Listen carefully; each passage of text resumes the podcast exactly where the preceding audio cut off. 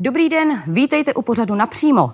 Nakažených neznámým virem přibývá, aktuálně jich je přes 6132 lidí, nemoci podlehlo zatím. Potvrzené případy hlásí už i sousední Německo. Některé letecké společnosti ruší lety do Číny. Měly by české aerolinky postupovat stejně? Jsou dosavadní bezpečnostní a informační opatření dostačující? A je důvod se neznámého viru obávat, nebo panika není na místě? Na tyto otázky, mimo jiných, mi dnes bude odpovídat ministr zdravotnictví za hnutí ANO, Adam Vojtěch. Dobrý den. Dobrý den. Koronavir už je za hranicemi, v sousedním Bavorsku hlásí 4 případy nakažení. Je zřejmě otázka času, kdy se může jeden nějaký případ potvrdit i v České republice. Jsme na tento scénář připraveni? Jsme samozřejmě připraveni a už dnes jsme připraveni. Není to tak, že bychom pouze čekali pasivně, ale ta opatření, která už se zavedla v těch posledních dnech, tak jsou velmi aktivní, zejména právě v tom smyslu, že všechny orgány ochrany veřejného zdraví, což jsou zejména krajské hygienické stanice, a samozřejmě infekční oddělení nemocnic, nemocnice na Bulovce, která je specializovaná, a samozřejmě i Národní referenční laboratoř ve Státním zdravotním ústavu, která je v Praze a která ověřuje ty vzorky, tak fungují v zásadě non-stop a jsou připraveni okamžitě šetřit ty podezřelé případy a případně je izolovat a tak dále. Takže to všechno funguje a stejně tak to funguje v Německu. Ty případy, o kterých hovoříte, tak vlastně byly 4 z jedné vlastně firmy, to znamená, byl tam blízký kontakt, to znamená, zatím nemáme úplně potvrzeno, že by docházelo k nějakému širšímu šíření toho viru. Skutečně bylo to v rámci nějakého kontaktu úzké skupiny lidí, ale ti lidé jsou dnes izolováni v rámci infekčních oddělení, myslím v Bavorsku, a stejně bychom postupovali my. Hovoříte o tom, jak se postupuje v případě podezření. V případě, že by se podezření potvrdilo, by se postupovalo jak? Pokud by se podezření potvrdilo, tak ten člověk by samozřejmě musel být separován, izolován v rámci infekčního oddělení, musel by být dán do karantény a podle závažnosti průběhu toho onemocnění by pak byl léčen. V současné době, a to je všeobecně známé, nemáme takzvanou kauzální léčbu, to znamená, neumíme vyléčit tu nemoc, tu příčinu, to znamená, léčí se symptomy té nemoci, pokud člověk má nějakou dýchavičnost, kašel, horečky a tak dále, tak na to samozřejmě léky jsou, tyto symptomy se léčí a samozřejmě záleželo podle závažnosti. Pokud by ten případ byl závažnější, tak pak by nejspíše byl umístěn právě do nemocnice na Bulovce, kde je nejvíce specializované infekční oddělení v České republice. Mluvíte o izolaci a o nějaké následné léčbě, nicméně stejně tak by se musel rozběhnout nějaký proces, kdyby se začalo sledovat, s kým přišel ten infikovaný do styku, kdo by to v tomto případě dělal, nebo jestli by vznikla nějaká pracovní skupina, která by toto měla na starosti.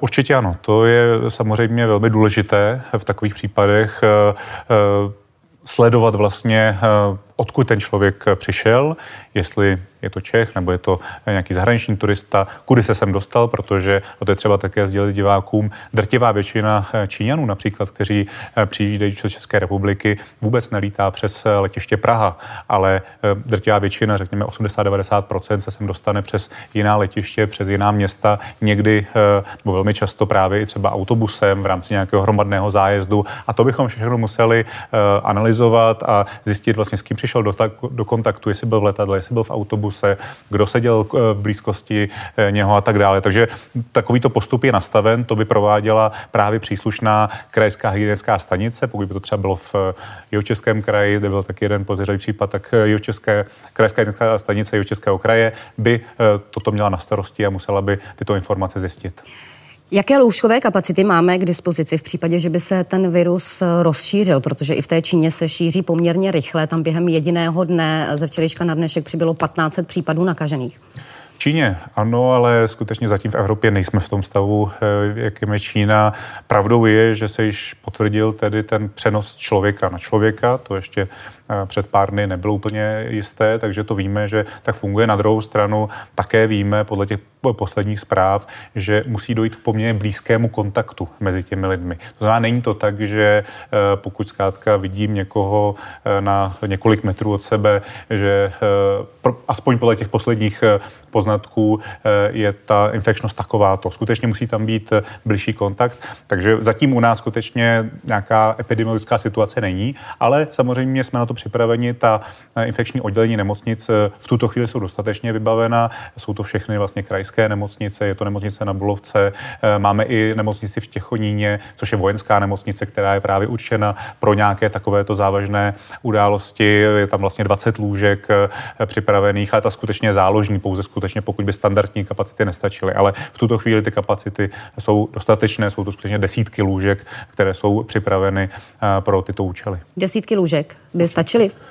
Tak samozřejmě museli bychom řešit tu situaci tak, jak se bude vyvíjet. V tuto chvíli v rámci té evropské situace, když víme, že jsou to jednotky případů a nedochází k nějakému zásadnímu šíření toho viru, tak ta kapacita je dostatečná. A v případě, že by docházelo, tak? Pak bychom museli to řešit i v rámci dalších zdravotnických zařízení. Máme tady celou řadu nemocnic, musela by se případně upravit vlastně struktura těch lůžek, udělat nějaké separované prostory. Takže nemocnic u nás máme dostatek a museli by se nějakým způsobem přeorganizovat v rámci těch nemocnic péče a vytvořit prostor pro tyto pacienty. Ale i to s tím počítáme a vlastně zákon to umožňuje, takže jsme na to připraveni. Ale skutečně nemyslím si, že to je teď na pořadu dne. Zatím ta situace u nás určitě je v pořádku, protože nebyl žádný případ potvrzen a i v rámci Evropy se ta nemocník teda nešíří.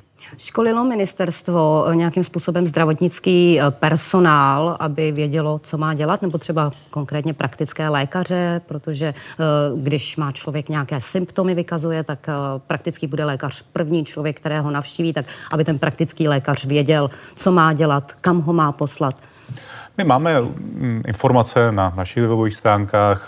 Teď aktuálně s Českou lékařskou komorou jsme v kontaktu, že bychom vlastně oslovili lékaře skrze Českou lékařskou komoru, ale na druhou stranu ono to není úplně nic tak nového. My jsme tady samozřejmě v minulosti měli různé podobné infekce. Byla tady ptačí chřipka, byla tady prasečí chřipka, byl tady svého času i SARS, který tady naštěstí u nás byla nikoliv.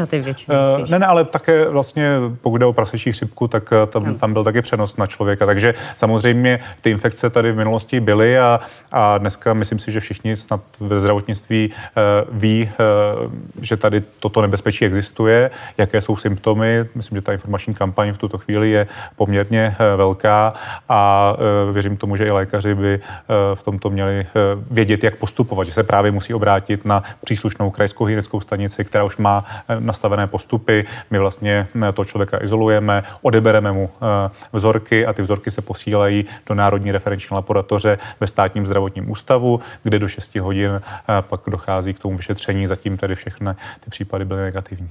Jak je to se zásobami ochranných pomůcek a roušek, protože lidé v posledních dnech ve velkém vykupovali jak e-shopy, tak lékárny. Mnozí lékárníci si stěžovali, že už nemají zásoby na skladě. Já jsem to zaznamenal samozřejmě někdy v pondělí. Ten důvod byl takový, že samozřejmě lékárny standardně nedisponují velkými zásobami těchto prostředků, protože to zkrátka není třeba, ta poptávka není taková. Teď se ta poptávka, řekněme, raketově zvýšila vlastně ze dne na den, takže lékárny neměly ty zásoby, ale jsme komunikovali s dodavateli těchto ochranných prostředků, kteří se na to připravují, nebo už vlastně teď aktuálně probíhá nějaká další příprava dodávky desítky tisíc těch ochranných roušek i respirátorů, takže ty dodavatelé to vnímají, že zkrátka tato poptávka je a v těch následujících dnech by měli zvýšit dodávky těchto ochranných prostředků. Ale je třeba říci, že skutečně v tuto chvíli není nutné nějak panikařit. Koronavirus není na území České republiky a samozřejmě ty roušky je třeba možná používat, pokud člověk je třeba nakažen nějakou nemocí, i chřipkou, protože to je taky velmi nakažlivá, ale není nutné, aby všichni zkrátka disponovali ochrannými prostředky, protože ta situace to zatím nevyžaduje.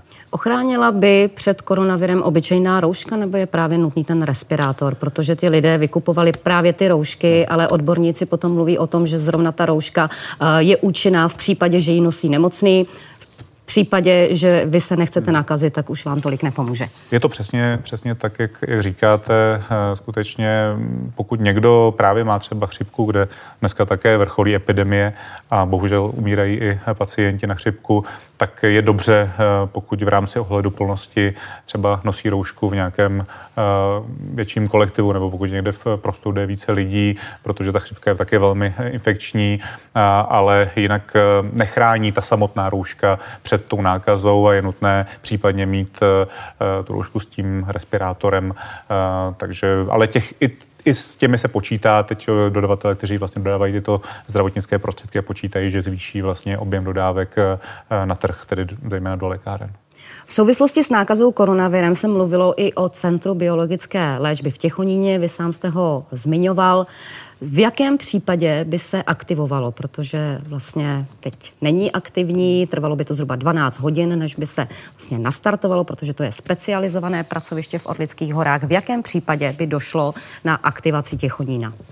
Muselo by skutečně ta situace být velmi závažná, to znamená, muselo by dojít k tomu, že ty standardní kapacity, které jsou dnes v rámci těch specializovaných oddělení infekčních nebo toho nejvíce specializovaného v rámci nemocnice na Bulovce, která je schopna se vlastně postarat skutečně o všechny typy pacientů v tomto směru, tak by byly vyčerpány a pak by samozřejmě nastoupila tato záložní varianta. Těchonín je skutečně záložní varianta v případě že zkrátka není již kapacita žádná jiná volná, ale k tomu zatím skutečně není žádný důvod, to by musela u nás být skutečně rozšířena epidemie koronaviru v množství, řekněme, že by skutečně ty případy byly v řádu desítek a narůstaly by, tak samozřejmě v takovém případě by bylo nutné aktivovat Těchonín, ale skutečně toto není teď na pořadu dne.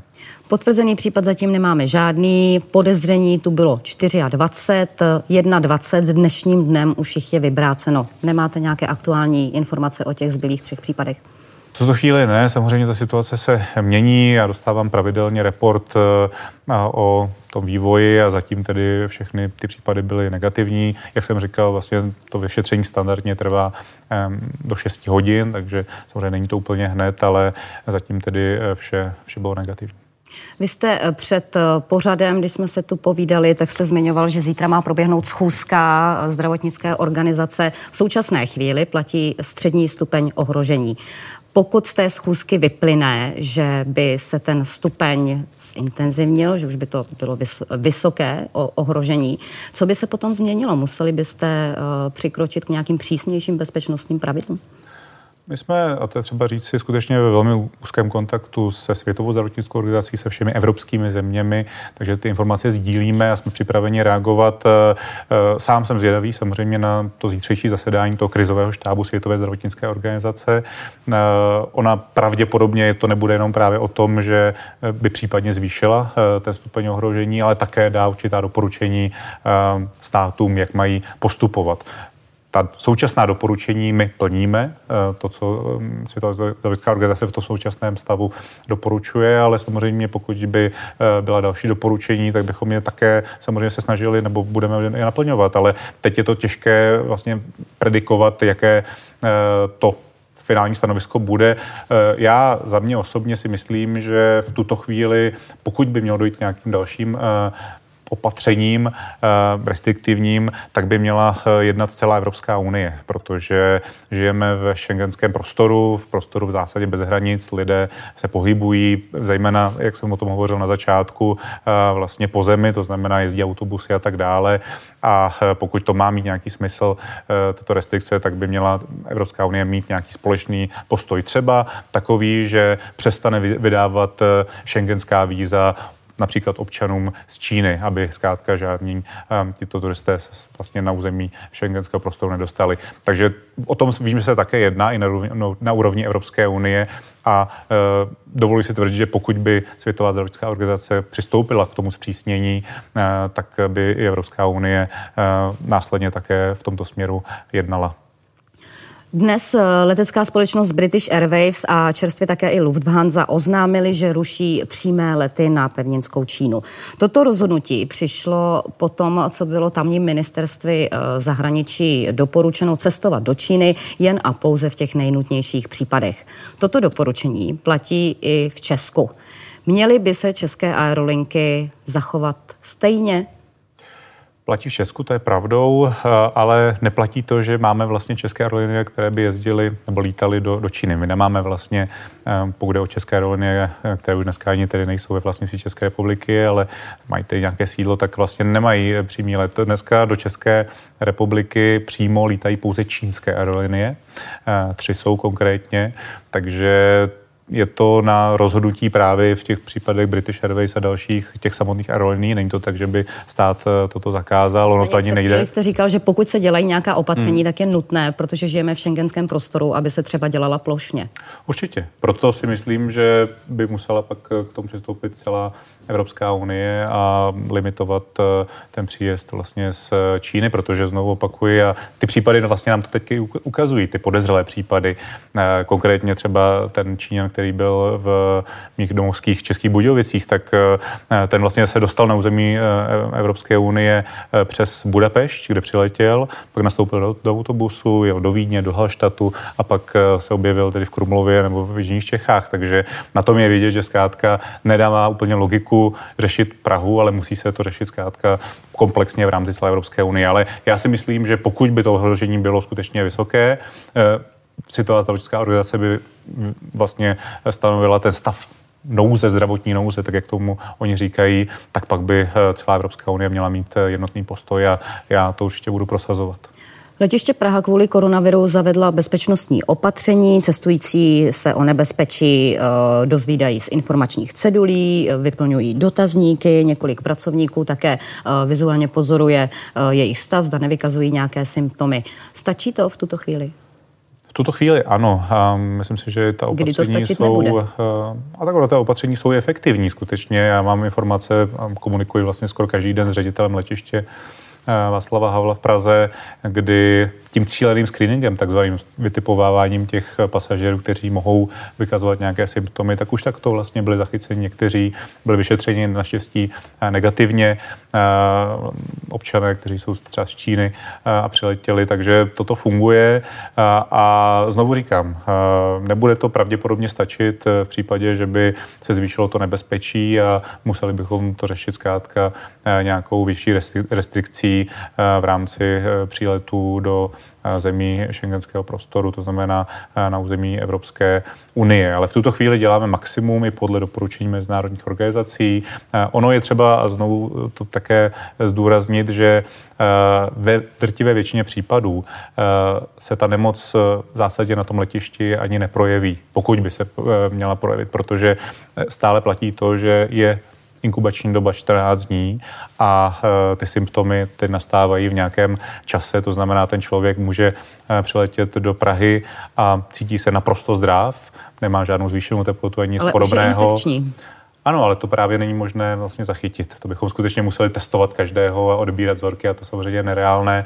Takže proto, a někdy to je trošku možná zpochybňováno, ale je to velmi důležité, proto je to informování nejenom cedulemi, ale i všechny posádky letadel vlastně informují své pasažéry přímo na palubě toho letadla a také vyhledávají už na palubě toho letadla někoho, kdo třeba má kašel, vykazuje nějaké známky horečky, sám si na to stěžuje, tak je povinností vlastně těch posádek o tom informovat ředitelství letového provozu v Praze a okamžitě vlastně nastupuje na palubu lékař po příletu toho letadla, toho pacienta nebo toho pasažéra, zajišťuje a vlastně vede ho na lékařské vyšetření. Takže toto funguje a ten proces v tomto směru si myslím, že je nastaven dobře. V Německu v souvislosti s těmi 4 potvrzenými případy se uvažuje i o tom, že by se těm cestujícím, kteří přilétají z těch krizových oblastí postižených, takže by se jim měřila teplota. Má toto význam? Z mého pohledu to není úplně efektivní, jak říkám znovu, protože celá řada těch lidí, kteří by potenciálně mohli mít koronavirus, tak v zásadě nebude vykazovat žádné symptomy ani tu teplotu, protože u nich neproběhla právě tak 14-denní inkubační doba, která je poměrně dlouhá. Na druhou stranu, pokud by v tomto směru to se ukázalo, že třeba v Německu to funguje, ale pokud vím, tak to v zásadě žádný stát v tuto chvíli nějak plošně nedělá, tak se o tom můžeme bavit, ale myslím si, že vzhledem k té inkubační době, aspoň podle stanoviska odborníků, tady se opíráme o stanovisko hygieniků, by to příliš velký efekt nemělo, ale nevylučuju, že i v rámci těch opatření a doporučení Světové zdravotnické organizace, která třeba doporučí, že nějakým způsobem by se to mělo provádět, tento plošnější screening, takže k němu můžeme přistoupit. Během následujících hodin mají být do Francie převezeni 2 Češi právě z té kritické oblasti. Tam potom ve Francii absolvují zhruba 2týdenní karanténu. Čeká je potom ještě nějaké vyšetření u nás ve chvíli, kdy už se dostanou domů? V tuto chvíli to není rozhodnuto, ale myslím si, že oni budou vyšetřeni pravděpodobně právě na území Francie. Čekám, že budou právě odebrány vzorky a na přítomnost koronaviru již právě na území Francie. Budou samozřejmě muset zůstat těch 14 dní v karanténě, aby proběhla ta inkubační doba. Pokud se u nich žádné symptomy neprojeví, tak v zásadě netrpí touto chorobou. Tam to je jasná vědecká, řekněme, vědecké dokázání. Skutečně v takovém případě ten člověk už infekční není a není nutné ho pak nějakým způsobem hospitalizovat už v České republice, pokud proběhne ta doba té karantény. Co se týče jednání sněmovny, tak včera tam konkrétně opoziční ODS navrhovala, aby se téma koronaviru projednávalo i na plénu sněmovny. Navzdory tomu, že vládní strany předtím se vyslovovaly ve smyslu, že nemají nic proti tomu, aby dostali ostatní nějaké informace, tak nakonec tento bod neprošel, protože Hnutí Ano, ČSSD a komunisté se zdrželi hlasování, takže ten bod se na program nedostal. Proč jste se zdrželi? Proč jste to nechtěli projednávat? Tak v první řadě třeba připomenout, že já jsem vystoupil v rámci té rozpravy ještě tedy před schvalováním programu, protože samozřejmě nechtěl jsem, aby se... Ale evidentně jim to nestačilo, když to chtěli ještě jako já myslím, že to bylo trošku nějaká politická hra. Já věřím tomu, že jim to stačilo, protože ono v té diskuzi by ani jsme k ničemu jinému úplně nedošli. Je třeba si uvědomit, že toto je hodně odborná debata. Při vší úctě si nemyslím, že toto patří na plénum Poslanecké sněmovny, která spíš má schvalovat zákony, ale nemám problém samozřejmě informovat kohokoliv. Já myslím, že my informujeme, snažíme se být otevření a já jsem v rámci toho projednávání velmi obšírně vlastně vyjmenoval všechna opatření, která děláme, jaká je situace a slíbil jsem, že pokud kdokoliv z poslanců má dotazy, tak je odpovíme, ale nemyslím si, že toto je téma na plénum Poslanecké sněmovny, kdy možná opozice na tom chtěla nějaké body, to chápu z jejich pohledu, ale z mého pohledu by to spíše bylo nějaké zdržování standardního programu, protože toto je na úrovni odborníků a mělo by se to řešit odborně a nikoliv politicky. V Poslanecké sněmovně například ale zdravotní výbor, ve kterém je taky spousta odborníků, možná by měli co říct. Ale my to máme zařazeno na programu zdravotního výboru. Zdravotní výbor zasedá 5.2. a to samozřejmě je legitimní, protože tam jsou odborníci a může se tam vést odborná debata a vlastně příští týden na zdravotním výboru je to jedno z téma, takže tam bezesporu ta debata bude a budu také informovat. Takže jako téma na výbor v pořádku, téma na plénum sněmovny nikoli. Myslím si, že to nebylo zkrátka nutné. Dobře. Zároveň ve sněmovně čeká na projednání novela o ochraně veřejného zdraví, kterou předložilo 7 poslanců z vašeho hnutí, z Hnutí Ano, a 1 od lidovců. Podle té by měl mít hlavní hygienik lékařské vzdělání v oboru, konkrétně se specializací v oboru hygieny. Souhlasíte s tím? Podpoříte takový návrh? Tím spíš, když přichází od vašich kolegů. Tak on ten návrh je širší, on tam požaduje nějaké vzdělání, vzdělávání těch hygieniků a tak dále, takže mně přijde poměrně rozumný, samozřejmě jsou tam i nějaké věci, které ještě si musíme dovysvětlit a právě bude to předmětem projednávání výboru v příštím týdnu, takže tam asi ta debata ještě do detailu proběhne, ale jinak obecně s tím návrhem problém nemám. Takže byste ho podpořil ve chvíli, když přijde na schvalování? Tak pokud by vlastně neměl nějaké chyby, neobsahoval nějaké chyby, tak samozřejmě jsem připraven ten návrh podpořit, ale pokud vím, tak jsou tam nějaké legislativně technické nedostatky, takže ještě o tom asi povedeme debatu právě na zdravotním výboru. Pokud by ten návrh v této podobě prošel, tak to, jak je psán, tak by to zřejmě stálo hlavní hygieničku místo, protože ona není vystudovaná v oboru hygieny, ale studovala výživu člověka. Ano, je to problém podle vás? Tak samozřejmě... Pro její práci, pro její profesi? Já bych se nerad vyjadřoval personifikovaně k té věci. Já si myslím, že samozřejmě je legitimní, pokud poslanci navrhují to, že vlastně hygienik by měl mít vzdělání v té oblasti, takže v tomto směru ten pozměňovací návrh, byť jsme ho nevrhli my, ale poslanci, tak se mi zdá rozumný a nerad bych se vyjadřoval, ale zkrátka k ad personam, k paní hlavní hygieničce. Myslím si, že ona funguje teď nějakým způsobem, snaží se ty věci řešit, takže to jako z mého pohledu, byť samozřejmě možná některé věci nejdou třeba úplně tak rychle, jak by si představoval, ale pracujeme na tom společně, takže myslím si, že tam problém není, ale ten pozměňovací návrh, tak jak je nastaven, tak mi přijde legitimní. Blížíme se k závěru, pojďme si to shrnout. Koronavirus zatím potvrzen v České republice není. Přesto nějakým způsobem jsou tady přijata bezpečnostní opatření. V souvislosti s jednáním se Světovou zdravotnickou organizací se možná zpřísní.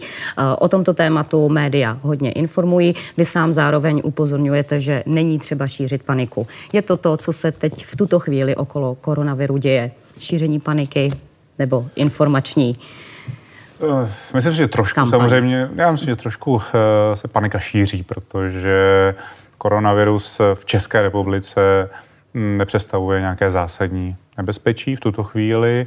My samozřejmě musíme být ostražití, musíme dělat všechno opatření, která dělat je třeba, ale není to tak, že by tady hrozila nějaká smrtící epidemie. Někdy mi to tak trošku přijde, že to vypadá, že zkrátka tato epidemie hrozí. Ta situace se může vyvinout každým dnem někam jinam, ale na druhou stranu je třeba také si uvědomit, já to stále trošku na to poukazuji, že dneska jsme v době chřipkové epidemie. Máme v několika krajích vyhlášenou epidemii, zemřelo asi zhruba 12 lidí na chřipku a každý rok z nich zemře stovky. Ve Spojených státech zemře každý rok 40 000 lidí na chřipku a to nám už nepřijde nikterak zvláštní. Problém koronaviru je, že zatím úplně nemáme o něm dostatečné informace. Nemáme na něj vakcínu. Je to samozřejmě neznáme, což je pravda. Ale z hlediska té takzvané smrtnosti, tak je to dneska zhruba na 3%, takže to se není nějaký smrtící virus v tomto směru a věřím tomu, že pokud by takovýto případ u nás byl, tak jsme v rámci našeho zdravotnictví schopni si s ním poradit. Můžete prostřednictvím naší televize dát divákům nějaká doporučení v případě, že budou mít třeba podezření u sebe, že vykazují symptomy, co mají dělat a i co se týče prevence, jak se mají chovat, co je důležité? Tak pokud na sobě budou pozorovat nějaké symptomy, ale mělo by to být skutečně na základě toho, že třeba byli v oblasti Číny nebo v té oblasti, kde se ta nemoc vyskytuje, tak by... Jinak není důvod vůbec se zamyslet nad tím, že bych opravdu mohla myslím, že pokud někdo má takovéto symptomy, tak má nejspíše chřipku nebo nějaké nachlazení. Ale pokud se pohyboval v té oblasti a samozřejmě v nějaké době těch předchozích, řekněme, 14 dnů. Nebo přišel s někým do styku z té oblasti. Nebo přišel přímo do kontaktu s tím člověkem, ale samozřejmě musí to být v té inkubační době, to znamená, pokud to bylo před 2 měsíci a teď se u něj projeví ty symptomy, tak to 100% není koronavirus. Tak v takovém případě by samozřejmě měl vyhledat okamžitě lékaře, infekční oddělení nemocnice a pak už bude dále postupováno, ten člověk bude vyšetřen. Jinak obecně platí taková ta standardní doporučení v tuto chvíli vyhýbat se nějakým větším kolektivům. Pokud člověk smrká nebo něco podobného, tak by měl používat standardní, řekněme, papírové kapesníky, vyhazovat a tak dále. Základní hygienické návyky, ano. Dezinfikovat si ruce a tak dále. Takže to jsou standardní hygienické návyky, které asi asi každý zná. Nic více zkrátka udělat v tuto chvíli nejde. Uvidíme, jak se bude vyvíjet tedy vývoj vakcíny na koronavirus. Ten aktuálně probíhá pod patronací Světové zdravotnické organizace. Je možné, že v nějaké dohledné době vakcína bude vyvinuta a pak stejně jako třeba v případě chřipky je dobře se nechat očkovat, ale samozřejmě tam ještě nejsme a podle vědců to bude ještě pár měsíců trvat. Možná to bude i pár let, protože v případě SARS ještě dosud vakcína není, ani po 8 letech. Pane ministře, já vám děkuji, že jste poměrně operativně přijal pozvání do našeho studia k tomuto aktuálnímu tématu, které všechny zajímá. Děkuji, hezký večer. Hezký večer, díky za pozvání. Politici, klíčové osobnosti Česka, témata, která vás zajímají. Budu se ptát za vás napřímo, vždy ve středu v 17:45.